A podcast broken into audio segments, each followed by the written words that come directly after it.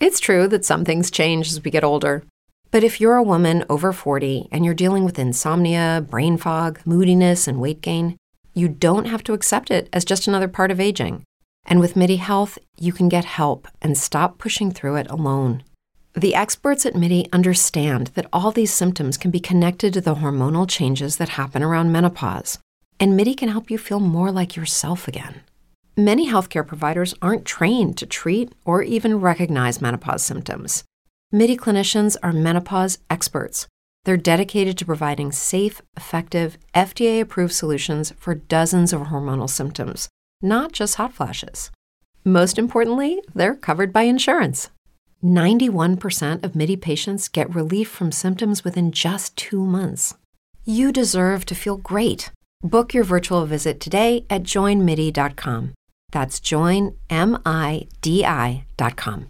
Only 4% of universities in the U.S. are R1 research institutions, and Temple University is one of them. This means 100% of students have the opportunity to participate in hands on learning and research with world class faculty. With over 600 academic programs across 17 schools and colleges, Philadelphia's largest public university provides students with a rich variety of opportunities and propels graduates to succeed in their careers.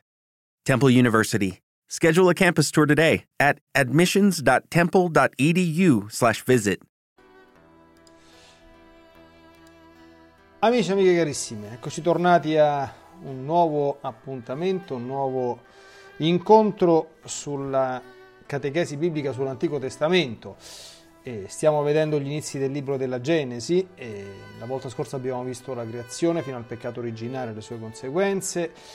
Oggi, se Dio vuole, andiamo a vedere i capitoli seguenti, sperando di riuscire a fare un bel voletto di Gabbiano. Anche se sul sesto capitolo dovremo fermarci un po', sperando che non ci porti tutto il tempo, perché è un passo assolutamente fondante, controverso, e vedremo un'interpretazione che è stata data anche grazie a, a, alla mistica Maria Valtorta, a cui Gesù ha dato delle chiavi di lettura veramente di uno dei passi più oscuri di tutto quanto il libro della Genesi. Dopo questa trattazione eh, faremo certamente un incontro dedicato ad Abramo e poi velocemente anche agli altri discendenti perché queste categorie saranno un pochino eh, come dire eh, un po' generali un po' rapide perché capite che tutto l'Antico Testamento quindi ci, forse ci, ci, soffermeremo per i grandi temi quindi Abramo, Mosè, eh, Giosuè e poi vedremo mm, piano piano insomma andando avanti. E io direi subito e invierei per chi segue la diretta anche per chi può vedere il video la condivisione dello schermo perché così ripartirei con le slides da dove ci siamo fermati la volta scorsa e... esatto cioè da qui. E bene e partiamo. Provo un attimo a vedere se funziona tutto. Sembra di sì. Ho chiedo ai miei collaboratori che stanno seguendo. Sicuramente se ci dovessero essere problemi con le condivisioni dei video o cose di questo genere per favore fatemelo presente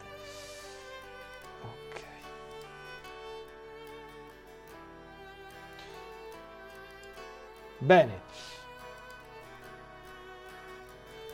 ci troviamo all'interno del, della sezione dedicata alla caduta che abbiamo già visto. In Genesi 4 eh, troviamo eh, anzitutto il primo sangue versato sulla terra, Caino e Abele, oltre che al concepimento di Caino e Abele da parte di Adamo ed Eva. E poi, dopo la morte tragica di Abele, cosa importantissima perché Caino, come vedremo, è un termine assolutamente eh, preponderante ecco, della, del, eh, di, della, della, narrazione delle, delle, origini, proprio un discriminante, uno da cui è partita una linea abbastanza problematica. E poi nei capitoli seguenti, nel capitolo quinto, eh, che sono un elenco di nome, c'è appunto la serie dei patriarchi prediluviani e arriva addirittura fino a Noè e ai suoi tre figli quelli che salirono con lui sull'arca. ecco, al capitolo sesto c'è il misterioso inciso sui figli di Dio e i figli degli uomini e quindi 614 e andremo a vedere cosa dice a riguardo Maria Valtorta nei quaderni del 45-50 il 30 dicembre del 1946, un passo molto eh, importante. Subito dopo, appunto, è proprio la narrazione di questo episodio, eh, c'è la descrizione della corruzione dell'umanità, quella stessa corruzione dell'umanità che poi porterà al diluvio universale. Io vado avanti con le slides, così finiamo la, la presentazione e poi ci andiamo a soffermare sui dettagli. Ehm, così usciamo da questa. Allora, andiamo a vedere adesso la sezione dedicata al diluvio universale.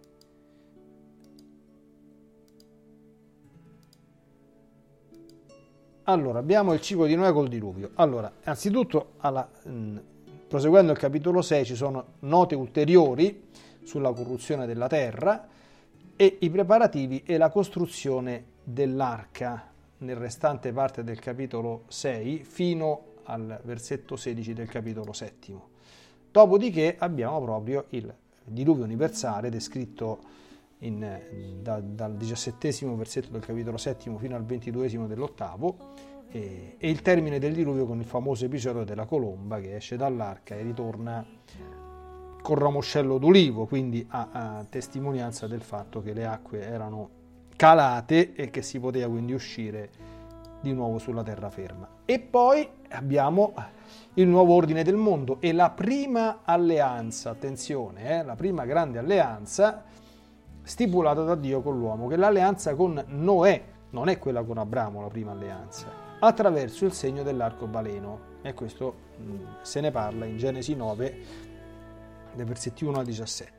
Poi abbiamo la terra ripopolata, attenzione, dai discendenti di Set, Cam e Yasef, e Yafet, scusate, che sono i tre figli di Noè. Attenzione che Noè, eh, vedremo poi, è stato preservato eh, in questo azzeramento dell'umanità che c'è stato vedremo eh, perché si è reso necessario questo, questo, intervento molto drastico da parte dell'Altissimo e abbiamo quindi il ripopolamento dei discendenti di Set, Cam e Yafet, quindi con tutti quanti poi, anche qui c'è un elenco abbastanza ampio di nomi, che sono i patriarchi post-diluviani, no? Dopodiché, prima di arrivare ad Abramo, che Abramo comincia con il capitolo dodicesimo, c'è l'episodio, che questo è abbastanza famoso, della torre di Babele nel capitolo 11 del libro della Genesi. E che cosa succede? Molto brevemente, gli uomini si mettono in testa di erigere questa torre di Babele e la conseguenza di questo è un intervento divino che provoca la la, scusate, la confusione delle lingue e, e di seguito eh, di nuovo l'elenco di tutti quanti i patriarchi post-diluviani, e cioè la discendenza di Set in particolare, attenzione, fino a Terach, padre di Abramo.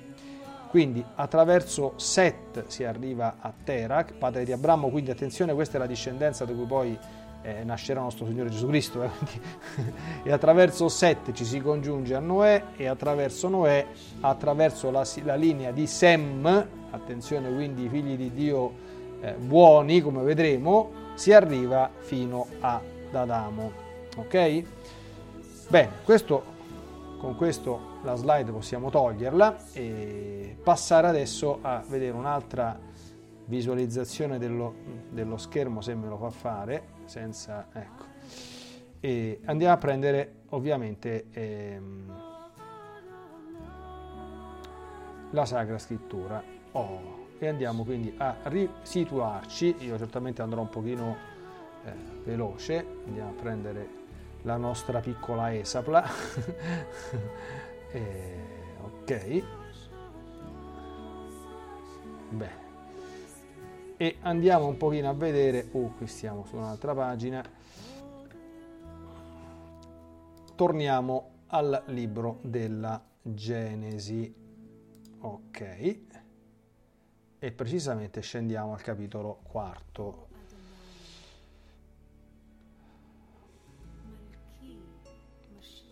Attenzione, prima notazione del capitolo quarto. Oh, chiaramente questi argomenti che trattiamo in questi giorni si intersecano, così facciamo il solito spot pubblicitario, si intersecano con eh, l'importante catechesi che sto facendo almeno un po' di, te- di tempo del, sul peccato originale, cioè mo- molti dei temi che, che, qui affronteremo un pochino en passant poi saranno approfonditi, anche questo che andremo a vedere adesso sarà poi oggetto di approfondimento eh, molto molto dettagliato. Allora, attenzione che al primo versetto del, eh, del capitolo quarto, che cosa succede? Che vediamo che Adamo, questa è la CEI 74, a fianco c'era 2008, si unì a Eva sua moglie, conobbe Eva sua moglie, che concepì e partorì Caino. Attenzione, eh? quindi il primogenito di Adamo ed Eva, di Adamo ed Eva, è Caino. Ve Achadam Yada, questo è proprio in ebraico, è proprio il verbo di, della conoscenza, quindi conobbe, nella Vulgata infatti c'è cognovit, Eva, sua moglie, Ishto, Vatachar, Tachar significa concepire, eh, e concepì, il verbo è eh, mm,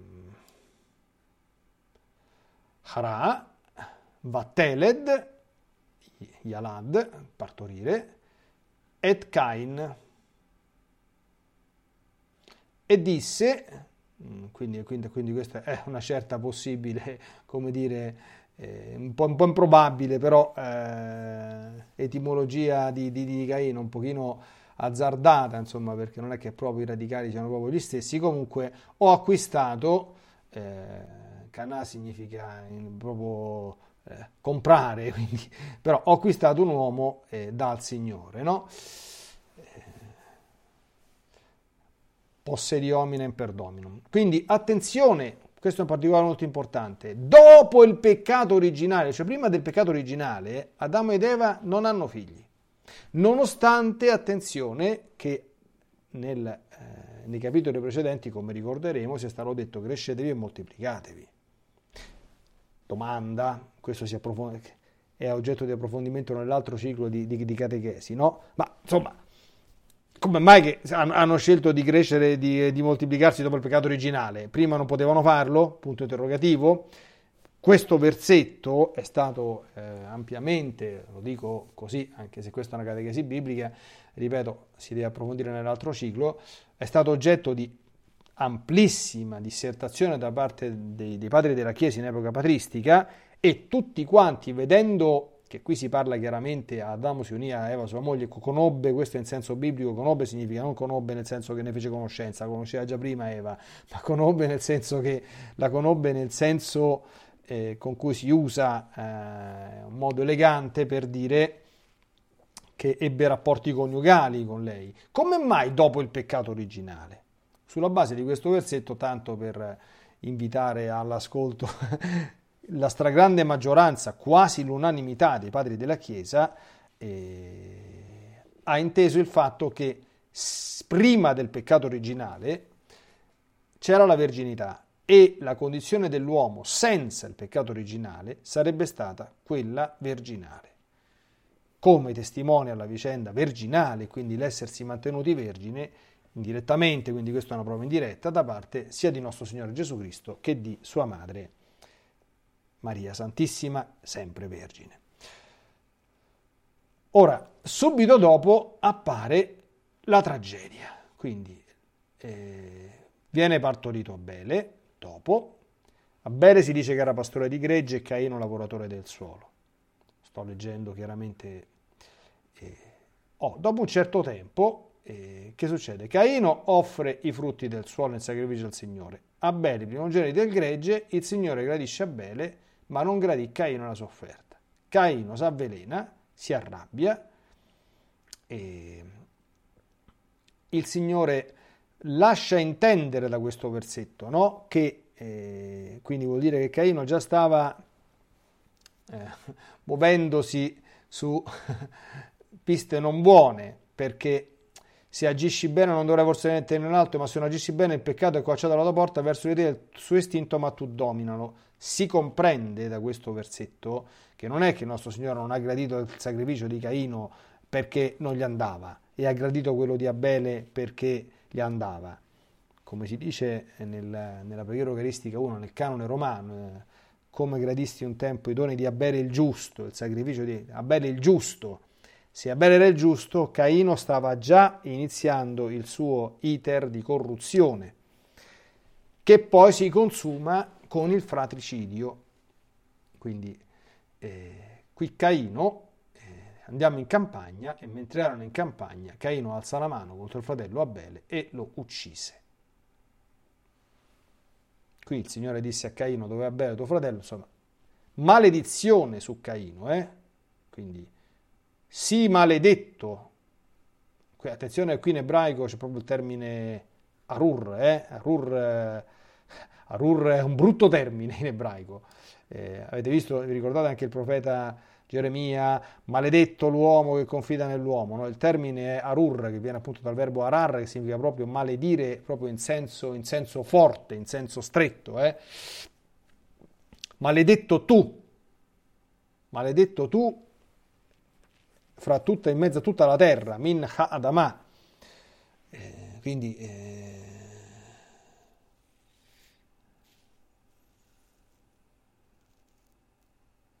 Sì, qui lo vedete... Uh, hmm. Qui la, la, la CEI, come, come sempre, dà, dà, una traduzione un pochino discutibile. No? Ora, sì, maledetto, lungi da quel suolo. Mm, mm, ni, ecco, quindi... Mm, min, certamente, min in ebraico... Eh, fondamentalmente come significato principale è certamente da, ma può significare anche tra, così come la po greco, eh, significa certamente principalmente da, ma significa anche fra, quindi, quindi maledetto tu non lontano dalla terra, quindi, quindi una, mm, ma benedetto tu nella terra, tu sei il maledetto per antonomasia e purtroppo vedremo che sarà proprio così perché qui c'è una scerra un pochino eh, esclamativo, maledetto tu fra questa terra che eh, eh,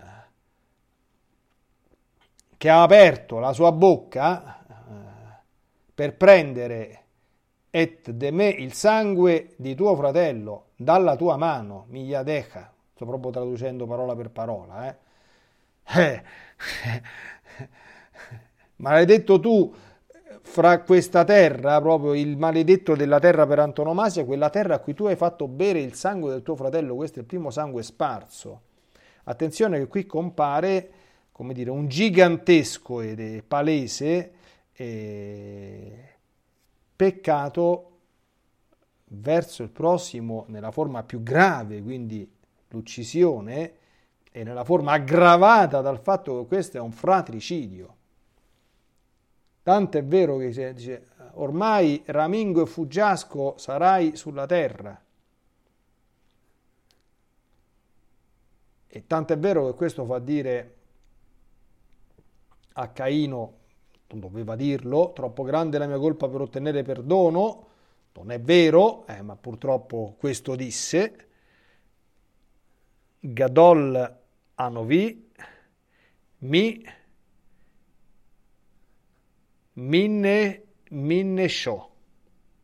Quindi troppo grande è la mia colpa, eh, minne so per, eh, mm, per avere il perdono, sì, utveniam merear, mm, si potrebbe anche dire troppo grande, grande, grande la mia colpa da sopportare, no? Quindi eh, to lift in inglese, to, to carry, to, to, to, take, no?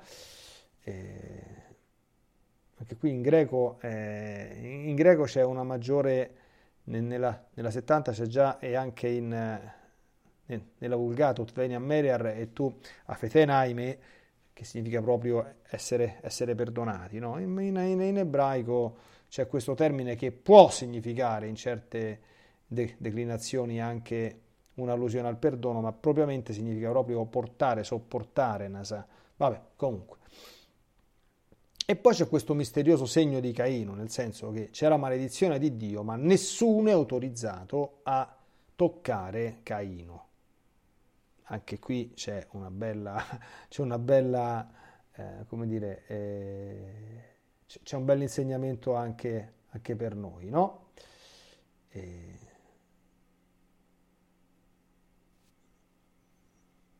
Ok, Caino si unisce ad una moglie e qui ci sono una serie di tutti quanti di, di, di discendenti pre-diluviani.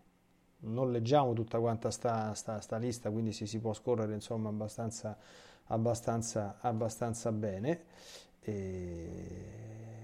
Qui c'è la genealogia al capitolo quinto di Adamo, quindi anche qui eh, si vede che eh, Adamo aveva 130 anni, quando, attenzione, attenzione, eh, Adamo aveva, quindi ci sono Caino, ci sono Abele e poi nasce il terzo figlio ad Adamo, questo è molto importante. Adamo aveva 130 anni quando generò a sua immagine e a sua somiglianza, attenzione, eh, a sua immagine e a sua somiglianza un figlio e lo chiamò Set. Qui abbiamo eh, le, stesse, gli stessi termini ebraici, Bidmuto e Ketzalmo, che compaiono nella creazione dell'uomo, cioè quando Dio dice che crea l'uomo a sua immagine e somiglianza, usa esattamente questi stessi identici termini. Quindi che significa? Significa che Set, adesso cioè, faccio tutte quante queste specificazioni perché, eh, ecco, significa che Set eh, conserva l'immagine e la somiglianza con Adamo, questa immagine e somiglianza con Adamo, invece, come vedremo, Caino l'ha progressivamente perduta a causa dell'imbarbarimento e della degradazione verso il basso che lui si è consumata già prima, come allude il testo della Genesi, per il fatto che il suo sacrificio non era stato gradito, quindi stava già scendendo verso una vita di peccato, ma con il fratricidio si è proprio consumata una discesa verso il basso e vedremo più avanti eh, che, eh, che la discendenza di Caino è stata la causa della rovina dell'umanità. L'intera vita di Adamo fu di 930 anni, ci viene detto qui, poi morì. C'è la storia di Set, quindi Set aveva 105 anni quando generò Enos, e qui ci sono i discendenti di Set e scorrendo i discendenti di Set piano piano, qui non li leggiamo tutti quanti, c'è cioè Yared, attenzione, eh, oh, attenzione, qui tra i discendenti di Set c'è la misteriosa figura, questa è importante, di Enoch, personaggio misterioso Enoch camminò con Dio, si dice qui in maniera eh, molto molto lapidaria. Attenzione, quindi nella discendenza di Set si conserva, tra virgolette, un santuomo, Vayit Halech Enoch et Ha Elohim. Questo Nitpael, quindi camminò con Dio Enoch. Eh, poi, dopo aver generato Matusalemme, visse ancora per 300 anni e generò figli e figlie. L'intera vita di Enoch fu di 365 anni. Poi Enoch camminò con Dio e non fu più perché Dio l'aveva preso. La CE 2008 dice scomparve, andiamo a vedere il testo originale come sempre. Quindi ancora ricorre camminò con Dio, stesso termine, stessa espressione del, del versetto precedente, eh, quindi Vait Halech Anoch et ha Elohim, eh, e poi a un certo punto Ve Enenu Ki Laka On. Allora, qui letteralmente sarebbe eh, e non più lui, ecco, letteralmente, poiché, vedete la Ka, lo stesso termine di prima, prendere, quindi lo aveva preso, oto, la cal oto, Elohim. Quindi a un certo punto, poiché a un certo punto e lui non c'è più, perché Dio l'aveva preso. Ecco. E sappiamo bene che Enoch insieme ad Elia è, sono i due personaggi biblici che sono stati misteriosamente presi dall'Altissimo e non si sa che fine hanno fatto. Sicuramente non sono morti, non sono né morti né risorti. Eh, sono stati, eh, cioè, eh, la Bibbia non ci dice altro. È morto Elia, nessuno è autorizzato a dirlo. È morto Enoch, nessuno è autorizzato a dirlo. Eh. Quindi, eh, sono personaggi, come dire, misteriosissimi. Quindi, non sono né glorificati e non sono però misteriosamente passati per la morte. Attenzione che qui si nota per due volte camminò con Dio. Questi sono grandi misteri, la Bibbia è piena di grandi misteri, eh, quindi nessuno pensi che andando a vedere eh, la Bibbia ne usciremo fuori. La Bibbia è bellissima, ma ci immergiamo, con un'espressione cara origine, in un mare di misteri, entrando dentro, dentro la Bibbia. No? E arriviamo finalmente, scorrendo ancora, eh, il padre, eh, il figlio di Enoch, uno dei figli di Enoch Matusalemme, Matusalemme genera Lamech, Lamech fu il padre di Noè. E attenzione che già nel nome di Noè, generato quando aveva la venerabile età di 182 anni, lo chiama Noè dicendo, costui ci consolerà del nostro lavoro e della fatica delle nostre mani a causa del, del, a causa del suolo che il Signore ha maledetto. Qui si ritorna alla maledizione post peccato originario, no? maledetto sia il suolo per causa tua. Quindi. Oh, e comunque, eh, dopo Lamech c'è appunto Noè e i figli di Noè, Sem, Am e Jafet. E, e, e, e Jafet. Attenzione, eh? quindi Sem, Cam e Jafet, da cui i Semiti e i Camiti. I Semiti poi sarebbero diventati gli ebrei. Il ceppo semitico, i Camiti, la terra di Cam, quella che si chiama la terra di Cam, è appunto il, è, è l'Egitto. Ecco. Poi arriviamo nella sezione, come si vede qui in, nel capoverso di nel titolo dell'intestazione di CEI 2008, Noè e il diluvio, e veniamo a questo passo misteriosissimo. Tra l'altro l'ho proprio recentemente riapprofondito in ebraico. Allora, lo leggiamo prima in italiano. Quando gli uomini cominciarono a moltiplicarsi sulla terra e nacquero loro delle figlie, i figli di Dio, attenzione qui è proprio... Eh, abbastanza inequivocabile il termine, Bene Ha Elohim. Videro che le figlie degli uomini, Banot Ha Adam, più che degli uomini e le figlie dell'uomo, proprio, eh, eh, per essere proprio... Eh, quindi, non proprio del... Vabbè, Erano belle e ne presero per moglie a loro scelta. Allora il Signore disse, attenzione, il mio spirito non resterà sempre nell'uomo perché egli è carne e la sua vita sarà di 120 anni. Uno dice, ma mo che è sta cosa? Figli di Dio, figli degli uomini. Che c'entra? Cioè i figli di Dio vanno con le figlie degli uomini, allora cala l'età, avete visto l'età de, de, de prima, no? 800, 350, 900, eccetera, no? 120, scaliamo a 120.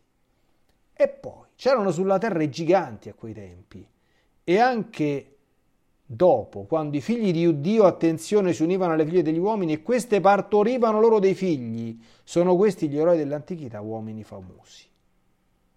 Che cos'è sta cosa?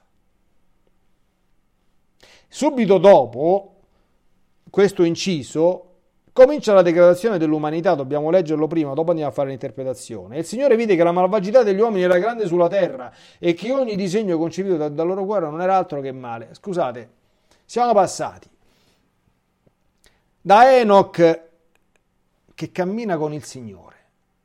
Così bravo che il nostro Signore se lo prende e se lo rapisce in cielo. I figli di questo sono Matusalemme e Lamech e il padre di Noè. Noè era un bravo ragazzo, giusto? I figli pure. Ma che, che sai che è sta roba? Compare questo inciso, i figli di Dio e i figli degli uomini, e poi comincia qua. La malvagità degli uomini era talmente grande che... Oh, e addirittura, versetto 6, il Signore si pentì di aver fatto l'uomo sulla terra. Accipicchia. E che sarà successo? Ancora il Signore dice, sterminerò l'uomo dalla faccia della terra. Anche qui, Maha è proprio... Eh, lo, lo, cancello dalla faccia della terra, lo, cioè la cancellazione. In inglese è wipe out, ma è un termine, anche un verbo ebraico molto, molto, molto, molto forte. Lo cancello dalla faccia della terra. E con lui anche il faccio tutto quanto. Mi sono pentito di averli fatti. Uè, qui è proprio il, il verbo ebraico, non è che lascia, cioè... Eh, Nakam, cioè mi sono dispiaciuto, mi sono proprio addolorato di averli fatti. E dopo. Ma Noè trovò grazia agli occhi del Signore. Noè trovò grazia agli occhi del Signore. E come mai? E come ha fatto Noè a sfuggire a questa logica? Oh. Di nuovo, la storia di Noè era uomo, attenzione, giusto e integro tra i suoi contemporanei e guardiamo un po' che succede. Guardiamo un po' che succede, ritroviamo lo stesso termine che abbiamo trovato con Enoch. Et ha Elohim it halech Noach. Anche Noè camminava con il Signore. Anche Noè camminava con il Signore. Ma genera tre figli, la terra era corrotta davanti a Dio e piena di violenza. Vedete, eh, avete visto il movimento ebraico che si chiama Hamas, no? Ecco, eccolo Hamas. violenza significa proprio, no? Hamas. Hamas, proprio con, con, con la He, bella aspirata, con la Het bella aspirata. Ancora, Dio guardò la terra ed essa era corrotta, attenzione, perché ogni uomo aveva pervertito la sua condotta sulla terra. Quindi abbiamo violenza, che ci fa pensare la, la violenza, quindi sarà qualche cosa anche di forse collegabile a quell'atto di violenza fatto da Caino e questa perversione, che, perversione, pervertito la condotta, eh? Eh, eh, eccolo qua il verbo. il, il verbo shakat è proprio la, la, la corruzione, eh, la, la, cosa brutta proprio, è, uh, sì, è proprio una cosa brutta, una, un, un, principio di, di, di, di corruzione in, in, greco lo stesso c'è catafteiro, brutto, eh, in latino c'è corruperat, quindi c'è eh, corrumpo, ricorre per due volte questo verbo qui, eh? qui e qui. Vediamo? Quindi, perché tutta la terra si era corrotta e ogni carne si era corrotta. Quindi, in tutta la terra. E a causa di tutto questo poi succede il diluvio, che è abbastanza famoso. Quindi, ora, dobbiamo andare a vedere questi versetti dal 6 all'1 al 4. Adesso io qui certamente faccio perché quando lessi anche io questa cosa di Maria Valtorta, qui questo è un brano su cui si sono scervellati fior, centinaia di esegeti. E faccio prima una sintesi. Che cosa rivela Gesù a Maria Valtorta attraverso questo brano? Allora, che questi fantomatici figli di Dio e i figli degli uomini, in realtà questi discendenti dei figli di Dio erano la linea che era ancora eh, umana, ma discendente da Caino. Mentre questi figli degli uomini, come vedremo, eh, vabbè, è, è, meglio, è, meglio, che lo vada a leggere perché sennò eh, sto, sto già facendo confusione io. Allora, che cosa succede? 30 novembre 1946. Leggo il primo passaggio perché già, già, già, già mi si stava dire, alterando qualche eh, transistor mentale, quindi è meglio che lo leggiamo così poi lo posso commentare adeguatamente. Allora, scrive Maria Valtorta. Sento che hanno ritrovato in una caverna scheletri di uomo scimmia. Resto pensierosa dicendo: Come possono asserire ciò? Saranno stati brutti uomini, volti scimmieschi e corpi scimmieschi ce ne sono anche ora. Forse primitivi erano diversi da noi nello scheletro. Mi viene un altro pensiero, ma diversi in bellezza. Non posso pensare che i primi uomini fossero più brutti di noi, essendo più vicini all'esemplare perfetto che Dio aveva creato e che certo era bellissimo oltre che fortissimo. Guardate come ragionava bene questa cristiana. Dice, ma se Dio ha creato Adamo, e lei ci credeva, com'è possibile? che questi hanno trovato dei referti storici dove ci stanno gli scimmioni. Da dove vengono questi qua? E ci stanno i fossili di queste cose. Noi non possiamo mica fare finta che non esistano. Sappiamo benissimo tutti quanti che a causa della presenza di questi fossili, un bel giorno si è alzato un certo Charles Darwin e ha tirato fuori la teoria evoluzionistica.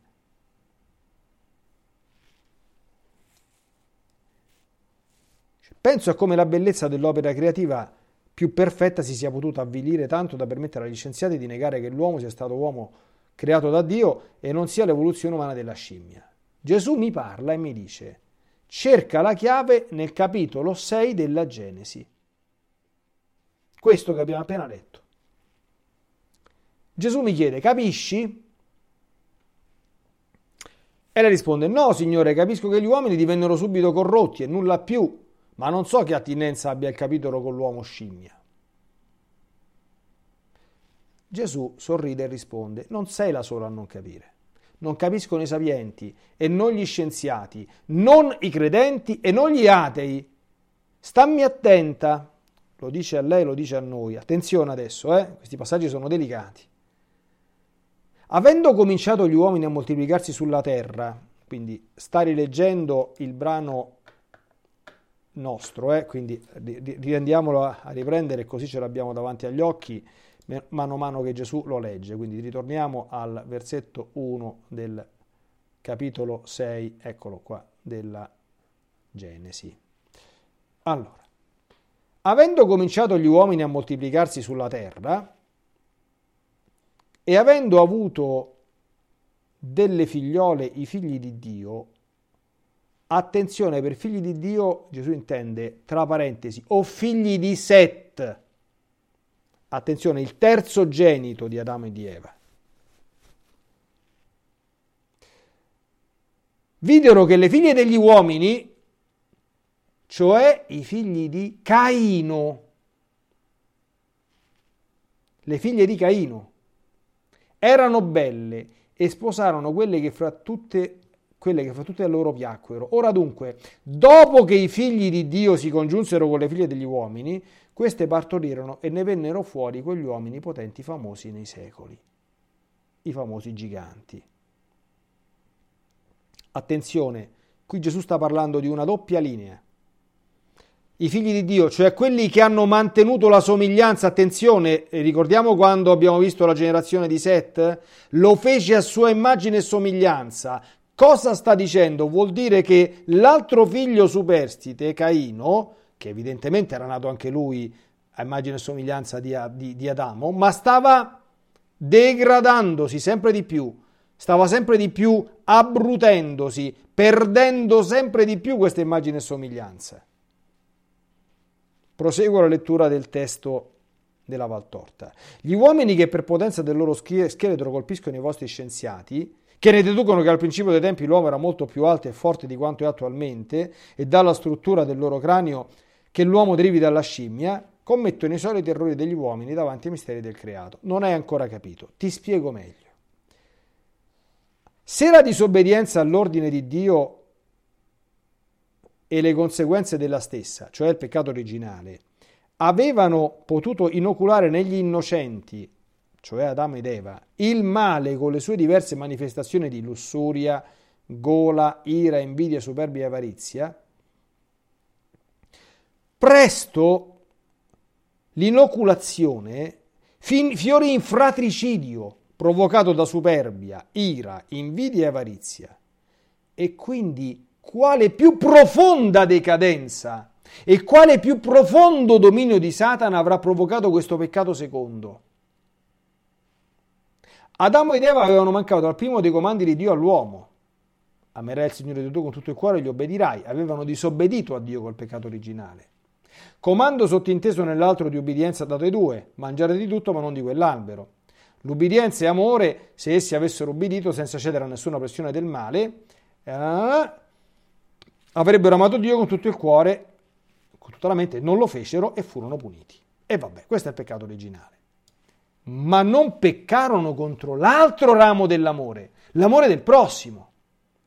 Che cosa ha fatto Caino? Non maledissero neppure Caino, loro, Adamo ed Eva, ma piansero sul morto nella carne, Abele, e sul morto nello spirito, Caino, in uguale misura, riconoscendo che giusto era il dolore da Dio permesso perché essi avevano creato il dolore col loro peccato e per primi dovevano sperimentarlo in tutti i suoi rami. Quindi Adamo ed Eva rimasero perciò figli di Dio con i loro discendenti venuti dopo questo dolore. Ecco perché la Bibbia specifica Set ha immagine e somiglianza di Adamo. Caino peccò contro l'amore di Dio e contro l'amore del prossimo. Infranse l'amore totalmente e Dio lo maledisse e Caino non si pentì, troppo grande la mia colpa per ottenere il perdono. E che cosa è successo dopo? Perciò egli e i propri figli non furono che figli dell'animale detto uomo. Attenzione a questo passaggio. Se il primo peccato di Adamo ha fatto di tanto decadere l'uomo, che avrà prodotto di decadenza il secondo, quindi il peccato di fratricidio contro il prossimo, al quale si univa la maledizione di Dio? Quali fomiti di peccato nel cuore dell'uomo animale perché privo di Dio e a quale potenza saranno giunti dopo che Caino ebbe non soltanto ascoltato il consiglio del maledetto, cioè del diavolo, ma lo ebbe abbracciato come suo padrone diletto uccidendo per ordine suo, la discesa di un ramo, di quello avvelenato dal possesso di Satana, il ramo di Caino, non ebbe sosta ed ebbe mille volte. Quando Satana prende, sempre Gesù che parla, eh, corrompe tutti i rami. Quando Satana è re, il suddito diviene un Satana un Satana con tutte le sfrenatezze di Satana, un Satana che va contro la legge divina umana, un Satana che viola anche le più elementari e istintive norme di vivere da uomini dotati di anima e si abbrutisce nei più laidi peccati dell'uomo bruto. Bruto, attenzione, eh? Dove non è Dio è Satana, dove l'uomo non ha più anima viva è l'uomo bruto, il bruto ama i bruti. Attenzione a questo passaggio. La lussuria carnale, più che carnale, perché afferrata ed esasperata da Satana, lo fa avido, attenzione, di tutti i connubi. Che significa tutti i connubi? Non solo tra uomo e uomo, o tra uomo e donna, ma tra uomo e bestia. Bello e seducente gli pare ciò che è orrido e sconvolgente come un, incubo. Il lecito non lo appaga, è troppo poco, è troppo onesto. È pazzo di libidine e cerca l'illecito, il degradante e il bestiale. Quelli che non erano più figli di Dio, perché col padre e come il padre avevano fuggito Dio per accogliere Satana, si spinsero a questo illecito degradante bestiale ed ebbero mostri per figli e figlie. Capite? È avvenuta una ibridazione del genere umano. Attenzione, non come si dice in un'altra rivelazione di cui non parlo adesso, ne parlerò poi nella catechesi sul peccato originale, ce n'è un'altra di rivelazione privata, da cui io prendo le distanze, non ne sono affatto convinto per niente, anzi, che è un sacerdote che è Don Guido Bortoluzzi, che interpreta l'ibridazione del genere umano come dipendente dal peccato originale di Adamo stesso e che avrebbe coinvolto tutta l'umanità irreversibilmente. Il che significa che il nostro Signore Gesù Cristo pure sarebbe nato da un genere umano non soltanto decaduto, e questo ci sta, ma ibridato, cioè ibridato significa scimmionizzato, cioè è una sorta di concessione all'evoluzionismo. Qui Gesù non sta dicendo questo, sta dicendo che la linea dei figli di Dio, la linea dei figli di Dio si è conservata Adamo, Set e attraverso Set Noè. La distruzione operata dal diluvio universale da che cosa è stata provocata? Dal fatto, adesso lo dirà, che questi rapporti bestiali avevano cominciato a contaminare di tutto e tutti quanti quegli ominidi, quei, nuovi, quei, quei testi degli uomini di Neanderthal, quegli scimmioni che adesso abbiamo i fossili, derivano da questo. E il diluvio universale è stato necessario per porre fine a questa cosa perché il genere umano non si andasse a corrompere del tutto. Altro che le scimmie, altrimenti veramente saremmo stati scimmioni anche noi. Capito? Proseguo la, la lettura, ho anticipato un pochino. Ebbero mostri per figli e figlie. Quei mostri che ora colpiscono i vostri scienziati li traggono in errore. Quei mostri che per la potenza delle forme e per una selvaggia bellezza ed un'ardenza belluina, frutti del connubio tra Caino e Bruti, fra i brutissimi figli di Caino e le fiere, le bestie, sedussero i figli di Dio, ossia i discendenti di Set, Perenos, Cainan, Malael, Yared, Enoch di Yared, da non confondersi con l'Enoch di Caino, Matusala, Laem e Noè, padre di Sem, Cam e Yafet. Quindi queste strane femmine nate da queste connubi, dice che c'è un'ardenza e probabilmente anche una stimolazione sessuale del tutto peculiare e li attraevano e molti di questi caddero in queste unioni. Fu allora che Dio, attenzione, ad impedire che il ramo dei figli di Dio si corrompesse del tutto con il ramo dei figli degli uomini, cioè i figli della discendenza di Caino nati da queste unioni bestiali e i figli della discendenza di Set che si era conservata tra virgolette pura, ma non tutti perché cominciavano a essere attratti da questo mondo, per impedire che si corrompesse del tutto, mandò il diluvio, a spegnere sotto il peso delle acque la libidine degli uomini e a distruggere tutti i mostri generati dalla, dalla libidine dei senza Dio, insaziabili, nel senso perché arsi dai fuochi di Satana. Attenzione che in molti si vanno chiedendo ma come mai sono spariti gli scimmioni? Adesso non c'è tempo qui di, di, di approfondire questa cosa, rimando all'altra catechesi ma sono stati trovati dei fossili praticamente di età quasi contemporanea in cui alcuni sembrano ominidi e altri hanno una conformazione cranica simile alla nostra. E questo ha mandato in tilt gli evoluzionisti. Come è possibile che sono quasi contemporanei? Attraverso questa spiegazione noi lo capiamo. Come fanno ad essere contemporanei? Perché c'è stata una ibridazione di una parte del genere umano e invece una parte del genere umano che si è mantenuta pura. Col diluvio universale cosa ha fatto Dio? Ha fatto sparire del tutto tutti quanti questi mostri e ha mantenuto in vita la radice di Noè da cui veniamo noi. Certamente abbiamo i segni del peccato originale, tutti, perché il peccato originale ha già, una, ha già comportato una grandissima decadenza nel genere umano, ma non un'ibridazione, una commistione con un altro patrimonio genetico. È spettacolare questa qui. E l'uomo attuale, concludo il dettato di Gesù, farnetica sulle linee somatiche e sugli angoli zimati, zigomatici e non volendo ammettere un creatore, perché troppo superbo, per riconoscere di essere stato fatto, ammette la discendenza dei bruti. Per potersi dire noi da soli ci siamo evoluti da animali a uomini. Si degrada, si autodegrada per non volersi umiliare di fronte a Dio e discende. Ai tempi della prima corruzione, sentite che bello che dice, ebbe di animale l'aspetto quindi la, la corruzione dei discendenti di Caino ha comportato l'animalizzazione, gli uomini scimmia, di cui abbiamo i reperti fossili.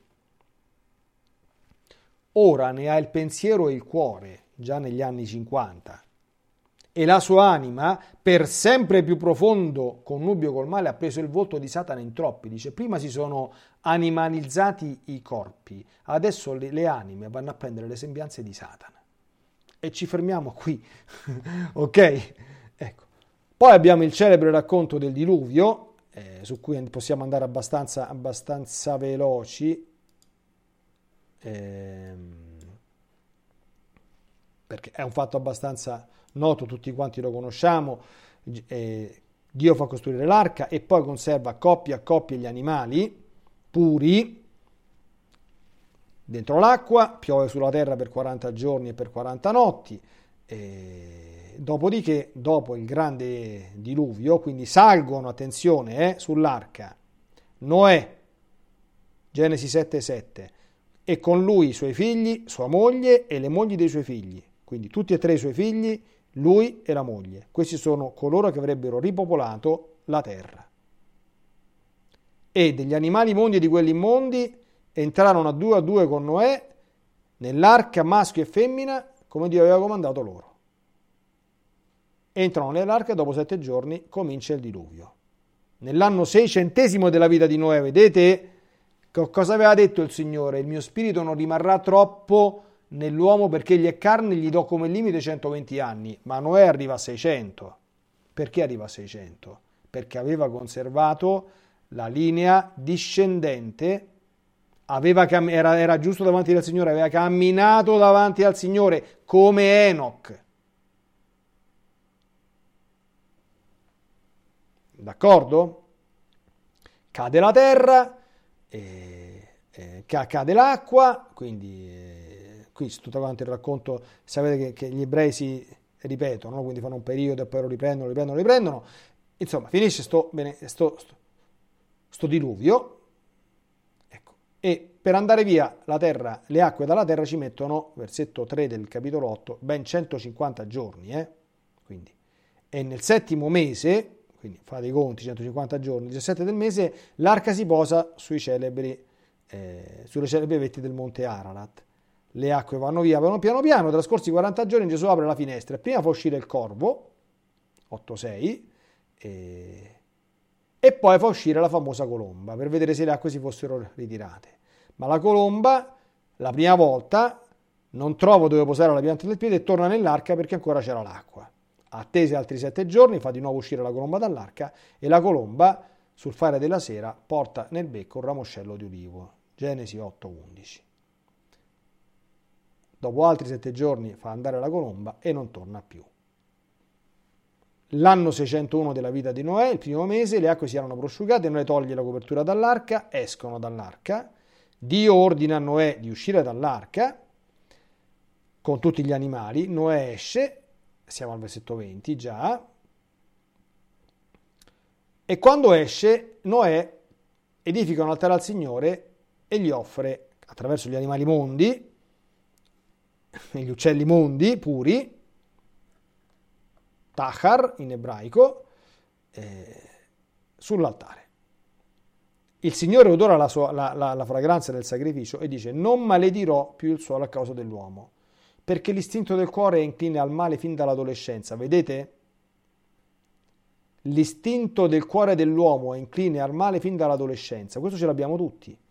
Che cos'è che si risveglia nell'adolescenza? Di tutti, maschi e femmine, si risveglia la libido. L'uomo diventa un maschietto, sappiamo come.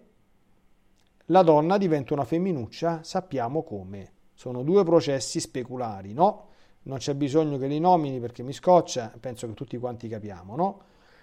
La concupiscenza ce l'hanno anche i figli di Dio, perché questa è diretta conseguenza del peccato originale. Questa, questa rimane per tutti, ce l'abbiamo tutti. Questa degradazione del genere umano, questa sì che c'è stata. L'ibridazione, no. Quella deriva dalla discendenza di Caino ed è scomparsa col diluvio universale. Questo sia chiaro bene, eh? Dio promette di non colpire più nessun essere vivente come, come ha fatto. Dio di nuovo benedice Noè e gli chiede di essere fecondi e di riempire nuovamente la terra. E tutto quanto si muove sulla terra potrà, potrà mangiare tutto quanto, soltanto la carne con la sua vita, cioè il sangue, vabbè, queste cose qui. Eh, e poi di nuovo si rinnova la maledizione su chi sparge il sangue dell'uomo, eh?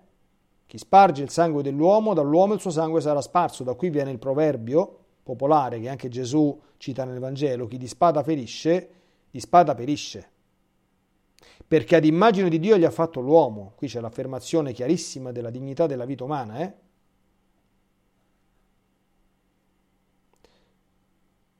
Ecco qua. E nel versetto 9 e seguenti l'alleanza con Noè. Stabilisco la mia alleanza con, con i vostri discendenti dopo di voi, con ogni essere vivente che è con voi e con tutti quelli che sono usciti dall'arca. Non sarà più distrutto nessun vivente dall'acqua del diluvio, né più il diluvio devasterà la terra. E disse: Questo è il segno dell'alleanza che io pongo tra me e voi tra ogni essere vivente che è con voi per le generazioni eterne. Il mio arco pongo sulle nubi, ed esso sarà il segno dell'alleanza tra me e la terra, l'arcobaleno. Ok?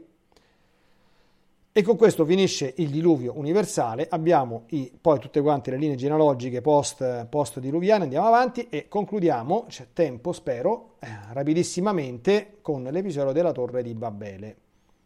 Abbiamo 5 minuti, anche qui l'episodio è molto molto celebre, sappiamo che questo episodio si legge il giorno di Pentecoste, no? perché Pentecoste rappresenta l'inversione di Babele, qui gli uomini per superbia vogliono arrivare fino a Dio e si dividono nelle lingue, il giorno in cui avviene la riconciliazione tra l'uomo con Dio e la manifestazione della Chiesa attraverso lo Spirito Santo, eh, Pietro parlava una lingua e tutti quelli delle altre lingue lo capiscono, si ritorna a parlare la stessa lingua. No? E, allora, dice, tutta la terra aveva una sola lingua e le stesse parole. Emigrando dall'Oriente gli uomini capitarono in una pianura del paese di Senna e vi si stabilirono. Si dissero null'altro. Venite, facciamoci mattoni e cuociamoli al fuoco. Il mattone servì loro da pietra e il bitume da cemento. Poi dissero, venite, costruiamoci una città, una torre, la cui cima tocchi il cielo, e facciamoci un nome per non dispergersi la terra. Ma il Signore scese a vedere la città e la torre che gli uomini stavano costruendo. Il Signore disse, ecco essi sono un popolo solo e hanno tutti una sola lingua. Questo è l'inizio della loro opera e ora quanto avranno in progetto di fare non sarà loro impossibile. Scendiamo dunque e confondiamo la loro lingua perché non comprendono più l'una lingua dell'altra. Il Signore li disperse di là su tutta la terra ed essi cessarono di costruire la città. Per questo la si chiamò, attenzione, Babele. Babel in, eh, in ebraico significa, proprio il termine, Babele, significa tuttavia, etimologicamente, si vede anche nel, per, chi, per, chi, riesce a vedere le slides nel ricordo di destra, qui, eh, si riesca a trovarlo eh, Babel, Babel from eh, 1101, confusion, vedete, confusione significa Babele. Perché là il Signore confuse la lingua di tutta la terra, eccetera, eccetera. E poi c'è la discendenza di Sem. Soltanto un particolare. Allora, eh, sapete che nella Sacra Scrittura, questo capita non soltanto qui, a Dio viene attribuita, Dio è ritenuto la causa prima di tutte le cose. Quindi quando accade un evento, viene sempre attribuito a Dio come causa intenzionale. Per esempio, come vedremo quando tratteremo di Mosè, si dice per esempio che Mosè ha indurito il cuore del faraone. Ma Dio non indurisce il cuore del faraone. Dio ha permesso che il cuore del faraone si indurisse per operare i suoi prodigi. Così qui sembra, se uno legge in maniera superficiale, sembra quasi che dice, sti uomini ci arriveranno fino a noi, dice, allora fermiamoli, disperdiamogli le lingue così non ci arrivano. Non è, cioè, questo è il semitismo ecco, dell'attribuzione a Dio della causa prima, ma in realtà l'interpretazione autentica che poi la Chiesa ha dato di questo brano non è che Dio, siccome dice non voglio che questi diventino come me, come se gli uomini se, a, a, avessero potuto riuscirci no? a diventare come figuriamoci, no? non c'è riuscito il diavolo a diventare come Dio, figurati se, se, se ci diventano gli uomini, no? ma questa pretesa di diventare come Dio non soltanto che non ti fa diventare come Dio, ma ti divide anche dagli altri uomini, fino al punto che non ti capisci più con la dispersione e la divisione quindi delle lingue. Questo è il senso con cui eh, eh, Santa Madre Chiesa ha letto sempre questo brano e che chiaramente è da ritenere. Bene, direi che ci possiamo fermare perché ci siamo dette veramente tante cose questa sera. Eh, ecco. Mm.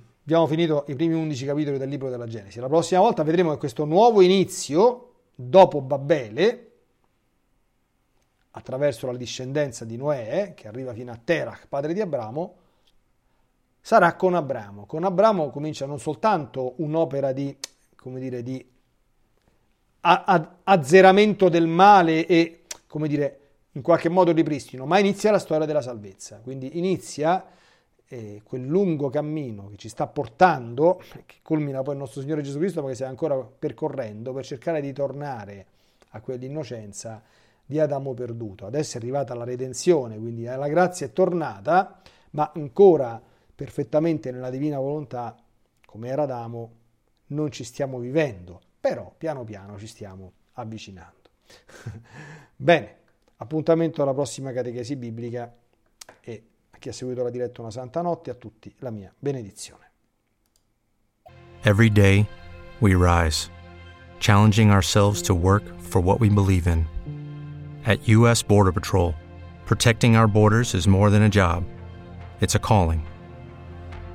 Agents answer the call, working together to keep our country and communities safe. If you're ready for a new mission, join U.S. Border Patrol and go beyond. Learn more at cbp.gov/careers. Hello, it is Ryan, and we could all use an extra bright spot in our day, couldn't we? Just to make up for things like sitting in traffic, doing the dishes, counting your steps, you know, all the mundane stuff. That is why I'm such a big fan of Chumba Casino. Chumba Casino has all your favorite social casino style games that you can play for free anytime, anywhere with daily bonuses. That should brighten your day a little. Actually, a lot. So sign up now at chumbacasino.com. That's chumbacasino.com. No purchase necessary. Group. Void were prohibited by law. See terms and conditions. 18 plus.